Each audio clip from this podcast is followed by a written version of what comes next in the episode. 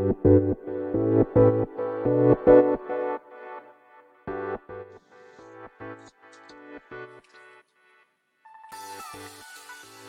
い、始まりました。本を読んでは独り言ラジオ。私、変な髪型をしたポンコツ薬剤師こと町田和俊でございます。はい、というわけでですね、えー、今日も読んでいるんだか、読んでいないんだか、住んでいるんだか、住んでいないんだかっていうですね、まあ本たちをですね、えー、まあ、一冊紹介しながらですね、ゆるりと語っていきたいと思います。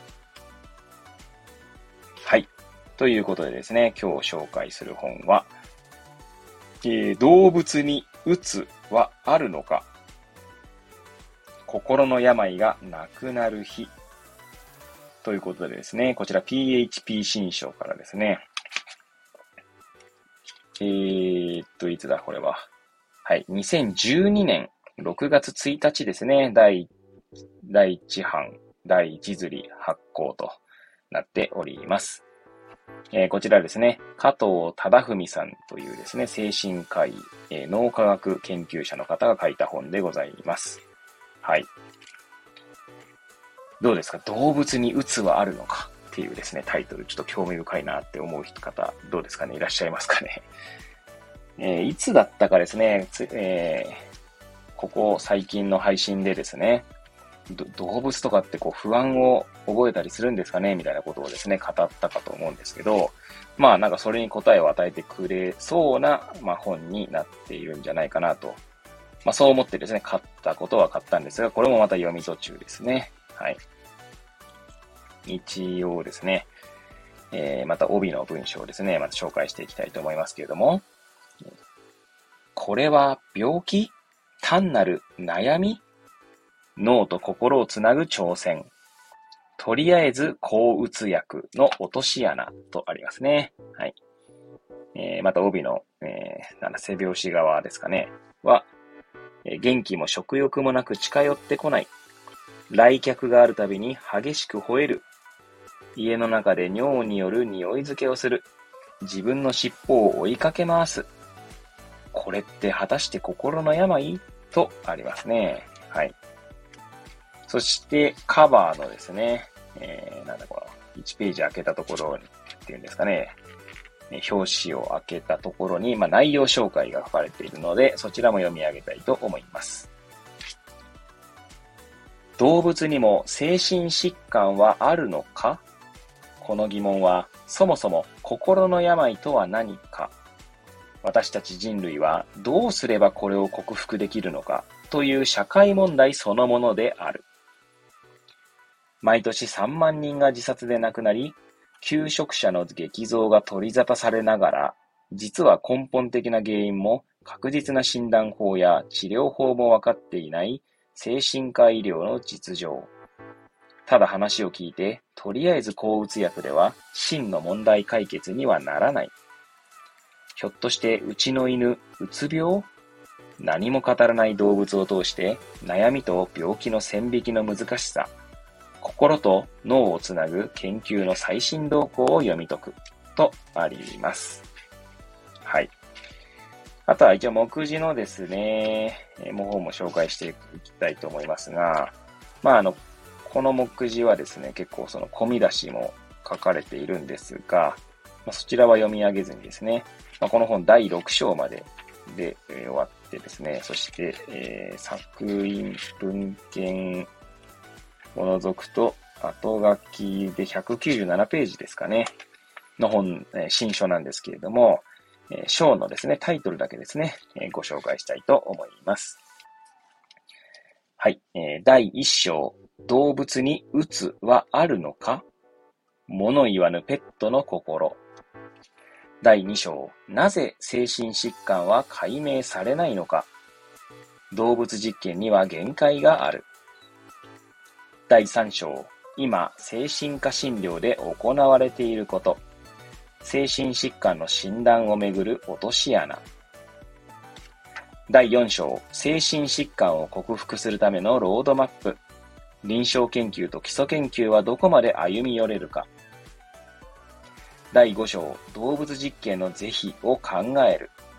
動物モデル研究は何を目指す？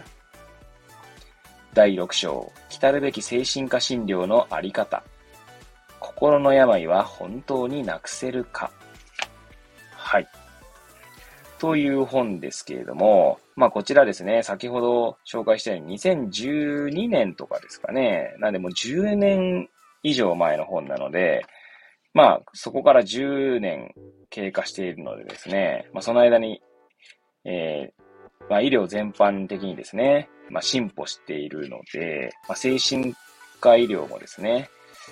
えー、進んでいるという可能性はあるんじゃないかなと思いますが、そこは私はチェックできておりません。はい。まあ、最新動向を見たいのであればですね、まあ、この本ではなくて別の本を読んだ方がいいと思うんですけど、まあ、単にですね、まあ、この動物に鬱はあるのかっていうタイトルに惹かれて、えー、まあ、私自身はですね、購入したっていう経緯がありますので、はい。まあ、そもそもですね、その先ほどの内容紹介にもありましたけど、まあ、動物のうつがあるかっていうのはですね、そもそも心の病っていうものが定義できていないと、まあ、語れないってことなんですよね。はい。いやー、そうっすね。私もなんかこう、まあね、なんていうんですかね。全然こう、そ町場の 薬剤師の1回の薬剤師ですけど、まあ、ポンコツ薬剤師でございますがですね、まあなんか最近思うのはですね、まあ心の病というか悩みとかですね、まあうつもそうかもしれませんが、あとは、なんでしょうね、不安とかもですね、言えるのかもしれませんが、まあ情報をどう捉えるのか、まあつまり認知の問題ですよね。そして言葉とかですかね。まあそういった、まあ言語と、まあ情報というか、まあ、それと認知とかっていうところにですね、よってだいぶ違ってくるんじゃないかなっていう、まあ、気がしていますね。あくまで気がしています。何のエビデンスもありません。私の感覚的なところなんですけど、はい。うんと、その情報との向き合い方みたいなのでですね、えっ、ー、と、なんだろうな。こう自分が、まあ、ないというと語弊はありますけれども、まあ、その、最近、まあ、あくまで私の中での仮説なんですけど、その、特にその悩み、不安を抱えたりですね、悩みを抱えたり、えー、その精神科医療に、まあ、なんだろうな、えー、診療内科とかですかね、まあ、診療、まあ、精神科の患者さんそんなにあんまりですね、見たことがないので何とも言えないんですけど、まあ、診療内科ってとこですかね。うん。一応精神科と心療内科は違うんですよね、確か。え精神科は、の方が、なんていうんですかね、その、まあ、幅、幅広いって言うと語弊があるから かなり語弊がありそうですね。はい。まあ、抗精神薬を使うような、まあ、それこそ統合失調症とかですね、まあ、そういう、えー、対象を扱うのが精神科だったと思いますね。はい。まあ、すごいもう完全にイメージの問題なので、かなり語弊がある言い方をすると、精神科の方が、まあ、より、なんだろうな、まあ、はまあ、幅も広いでしょうし、扱える疾患はですね。そしてよりちょっとこう困難な事例とかを扱うイメージが、まあ私は持っていますね。あくまでイメージの問題なので、えー、もしご興味おありの方はですね、普通にこう、ググっていただければですね、わかります。っていうか、そもそも俺、私もググれよって話なんですけどね。はい。ググってここで語れよって話なんですが、はい。すいません。そこはちょっと許してください、みたいな。はい。で、まあ、それはさておきですね。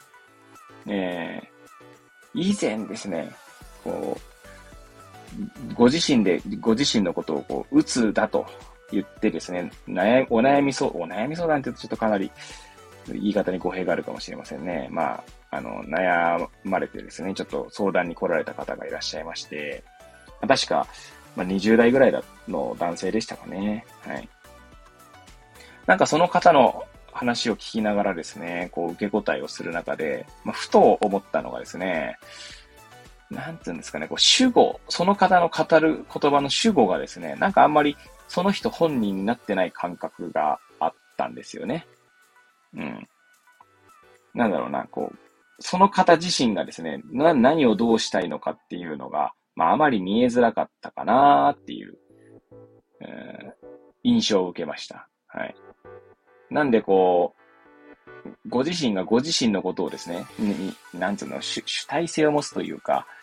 うんと、そういう感じじゃないんですよね。だから、うつ、うつと診断されておりましてっていうのもですね、つまりご自身の語る言葉で自分は鬱だと言っているんですけれども、まあ、その裏にはですね、なんかこう、鬱だと診断されているみたいなのが、うん、つまり自分が自分で診断したんじゃないんだよと。まあ医者が鬱だと言っているんだよみたいな、えー、なんだろうな、気持ちが見え隠れしていたっていう感じですかね。まあそれもあくまで私にはそのように見えたっていうだけなので、実際にその方がそう考えていたかどうかはちょっとわからないんですけれども、まあ、そんな体験をしたんですね。まあ、ですのでですね、なんとなくその、なんていうんですかね、うん、その語る言葉の、うん、まあ、それこそ主語なり、形容詞なり、まあ、形容詞ってね、感情とか、まあ、その意見とかを表すことが多いと思うので、まあ、そういったところに対してですね、なんとなくこう、アンテナが立つようになりましたかね。まあ、かといってですね、それをこう、なんて言うんでしょう。何かこう解決に導いてあげる、あげれるかって言うとあげれないんですけれども、うん。まあ、なんとなくそんなことがありますね。まあ、なんかそう、ちょっとまた完全にこの動物に鬱はあるのかから脱線しまくってますけど、まあ、前回ですね、語ったそのパラドックス思考みたいな、えー、話で言えばですね、何かこう、まあ、その、先ほどですね、最初に言ったように情報ですね、その、他者の言葉とか、他者からの言葉とか、まあ、世間一般の、まあ、テレビなり、ネットなりの情報とか、まあ、そういったものとですね、ご自身の、なんか内に潜む、まあ、自己というか自我というか、まあ、そういったところがですね、なんかこう、パラドックス構造に陥ってるんじゃないかな、なんて気もしますね。はい。なんかそれをこう、解きほぐし尽くすことができれば、もしかしたら、まあ、心の病が解き、えー、なんつうんだろう、解くことができるんじゃないかなというのが、まあ、あくまで私の完全にエビデンスも何もない N イコール1の感想ですね。ただこれをですね、まあ、立証するのが難しいってところですよね。はい。どうやって証明するんでしょうね。まあ、この本のタイ、えー、なんだ、目次の言葉で言えばですね、まあ、動物実験の是非を考えると。まあ、動物モデル研究ですよね。まあ、おそらくここにも書いてありますけど、うつ病の動物モデルというのがあって、まあ、その動物にですね、まあ、多分ある薬剤を投与した時にとかっていう話が出てくるんだと、まあ、思うんですけど、てかそこそ、そもそもそこまで読んでないのでですね、なんとも言えないんですが、まあ、そうなった時にですね、まあ、そもそもその言葉というものを持たないとされている 動物にですね、まあ、そもそも心の病というのは生まれるのかっていうところはありますよね。わかんないです。これもあくまで私の仮説から話を進めればって話なので、まあ、当然ですね、脳の中の、えー、ある部位がこう活性化するとかって話で言えば、まあ多分似たような構造にはなるって可能性はあるんですけどね。みたいな構造じゃない、似たようなことが動物の頭の中でも起こっているってことはあるかもしれませんが、うん。いやー、なかなかね、難しいっすよね。はい。まあ、そんな感じですね。えー、まあ、私の中で結構、うつとかですね、うつだけじゃないんですけど、まあ、その精神疾患というところもですね、まあ、もっと勉強せねばなと思うところですので、もう、えー、またこれを読み進めながらですね、まあ、最新の情報ではないですけど、まあ、こう自分で考えるきっかけにし、ね、できればなと思っております。はい。えー、このタイトルにですね、興味ある方はですね、まあ、ぜひとも手に取っていただければと思います。はい。というわけでですね、本日は、えー、動物に鬱はあるのか、えー、心の病がなくなる日という本を紹介いたしました。はい。ということでですねえ、また次回もゆるりと語っていきたいと思います。それではまた次回お会いいたしましょう。ごきげんよう。